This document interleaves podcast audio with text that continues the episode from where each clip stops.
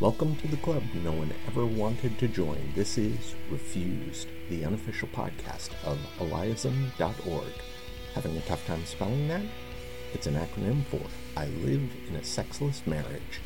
Listen to stories, articles, and sometimes the dark humor experienced by those in sexless marriages here on Refused.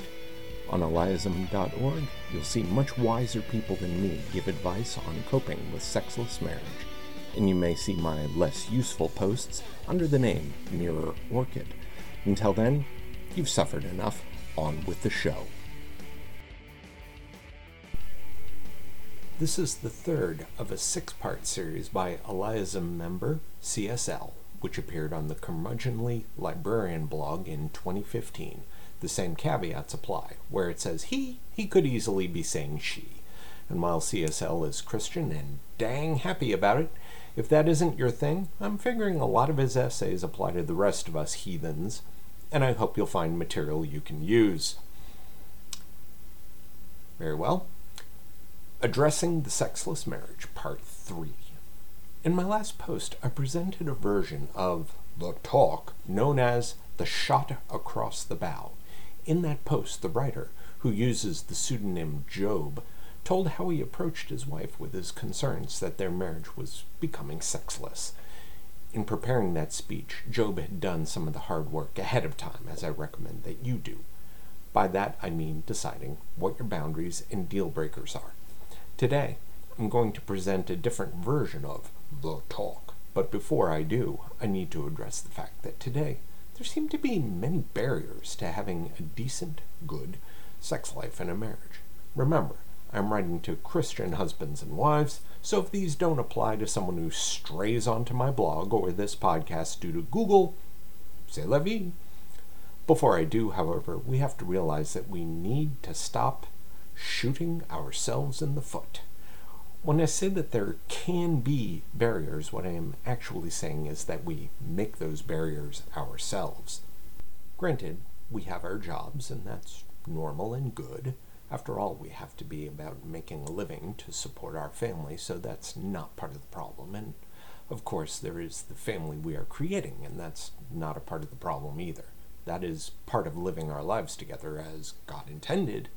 Then the family doesn't exist in a vacuum. After all, we are commanded to nurture our children and raise them in the knowledge of the Lord, and so, as earnest Christians, we are part of a local congregation all these things are well and good.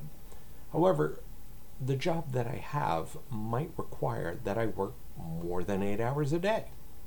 Did I say job? Maybe I'm the owner of a business and it's eight hour days. Try 12 or 14 hour days.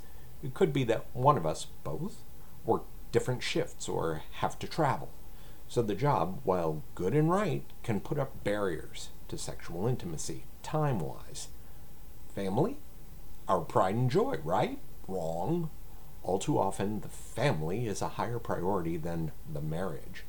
There's a Christian aphorism that goes if you want to know joy, remember that joy is Jesus, others, and you. The problem comes when your spouse has to take a number to be included among the others. The old idea that our priorities should be ranked God, family, church, and finally others is incorrect if your spouse is placed in the others category. The correct way to prioritize would be God, spouse, children, church, others. If your focus is on your children over your spouse, you've distorted God's picture of what a family is supposed to be. The marriage becomes a tool rather than a home. Lastly, church can become a barrier to marital intimacy, what with the many obligations we assume. Don't get me wrong, I'm not saying that volunteering to serve your church is a bad thing. I'm a Sunday school teacher in our congregation. Wife is both a Sunday school teacher and vice president of our church's United Methodist Women organization.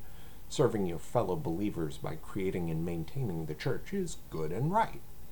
What is wrong is when the church occupies so much of your time that the marriage becomes a lesser priority to such activities as AWANA, worship team rehearsals, the latest series of teaching classes on biblical prophecy, when running the food bank becomes the equivalent of a full time job on top of your full time job while your husband is eating TV dinners?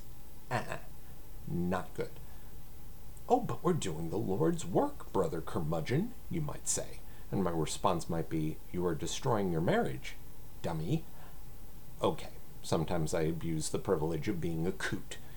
However, I could have used the biblical term from Proverbs 14:1, fool, but that might have put me in danger of hellfire. So we come to the end of normal life. With all this as a background, I present the end of normal life talk. This is another version of The Talk and was also written by Job, the author of Shot Across the Bow in the last podcast. This too was posted on the Marriage Bed Forum, and I've been given permission by Job to present it here. Job was writing to help refused spouses who kept getting put off when trying to initiate sex. There seems to be an endless list of reasons as to why sex was impossible tonight, maybe tomorrow, but all too often tomorrow never comes. Something else comes up to make sex impossible the next night, and the next, and the next. So Job wrote this version of The Talk, addressing the need to stop all activities until the marriage is set aright. As in the previous podcast, Job's essay is long, so everything from here until I say end quote is his writing. Quote When your mate, 1. delays, 2. Makes excuses and breaks promises, 3. creates situations where having sex is impossible, 4. has really good reasons to not have sex, reasons that no one could argue with, such as I'm sick, the children are sick, ministry needs prevent it today. The children, the children, the children. I'm tired, so tired, so very, very tired. I'm busy, so busy, so very, very busy. Well, what are you going to do? In my humble opinion, one viable option is, honey, I love you, but this is the end of all normal life as you know it. We'll figure out why you are so sick, why the children are sick, why ministry seems to trump our marriage, why other couples have children and sex but we don't, why you are so tired, why you are so busy. We will now stop all normal life until we solve this problem. No more ministry, no more Sunday school, reduce church to Sunday morning only, drop all church leadership and ministry, reduce homeschool work, reduce fun for the kids, reduce kids' sports, clubs, and activities, reduce all internet, Facebook, reading books, hobbies, to what can be maintained and have a good sex life at the same time. We will not do these things again until we have a good, vigorous, frequent sex life on a sustainable basis for at least a year. Our marriage is more important than any of these optional things, and we will vigorously research why we cannot hold jobs, have illness, etc., and have good sex, but others can. This is the end of all normal life until we get a healthy sex life. End quote. But CSL, that's controlling. So what? Isn't it better to be in control of your marriage rather than to let your marriage be controlled by others outside the marriage? whether it be church, little league, homeschooling, hobbies, electronics, or what have you. Why should our kids have to suffer? Because your spouse is using them as a weapon and a wedge to avoid intimacy with you. That's why. The kids' soccer practice, kung fu lessons, music lessons, etc., are all extraneous activities not necessary to the development of marriage and home. But the ministry of our church will suffer if I'm not teaching or leading worship or being den mother in Royal Rangers, plug in whatever activity takes priority over you. My answer? Well, that's too bad. I'm sorry that the church's ministry will come tumbling down and the church will crash and burn because you, the one irreplaceable cog, were removed. However, your first priority is your marriage, and that is in trouble.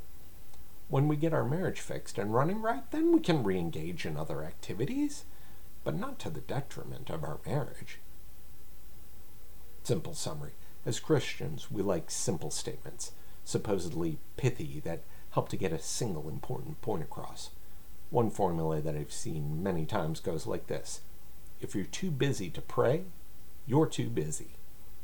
If you're too busy to read your Bible, you're too busy. If you're too busy to spend time with God, you're too busy. Well, if you're too busy to have a healthy sex life with your spouse, you're too busy. Enough said. Having said all this, wife says that I need to include a disclaimer. Here it is. At the top of my blog, it says, Pithy insights from an experienced old coot. It doesn't say anything about me being a marriage counselor. I'm probably better than they are anyway. Just understand that, as I have said in previous blogs, you know your situation, and you need to decide when and how to begin the work of changing your marriage. After all, God doesn't do Jedi mind tricks. In my next podcast, addressing the sexless marriage number four, I want to present some action steps that you might consider in addressing the sexless state of your marriage with your spouse. That's today's show.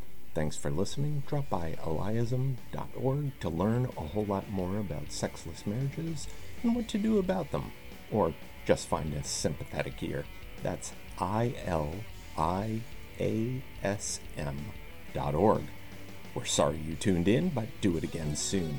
This podcast was narrated and edited by Mirror Orchid. The Addressing the Sexless Marriage essay series is written by CSL and can be found at curmudgeonlylibrarian.wordpress.com. The intro and outro music is sampled from the instrumental Drown in Thoughts on the album Illusions by X Ticarix, whose name I may be butchering available at freemusicarchive.org. This episode of Refused has not been brought to you by Nature Valley Coconut Granola Bars, the only food left in my glove compartment after my wife and kids ate everything else I put in there. Delicious, wholesome, and indispensably tainted with the flavor of toasted coconut, which my family finds revolting, saving me from the jaws of starvation when I'm stranded somewhere. From Nature Valley the company that turned nature's candy into, well, candy. Seriously, guys, chocolate drizzle? I don't even know you anymore. So long, you're not alone. It'll be okay. I need a better sign off.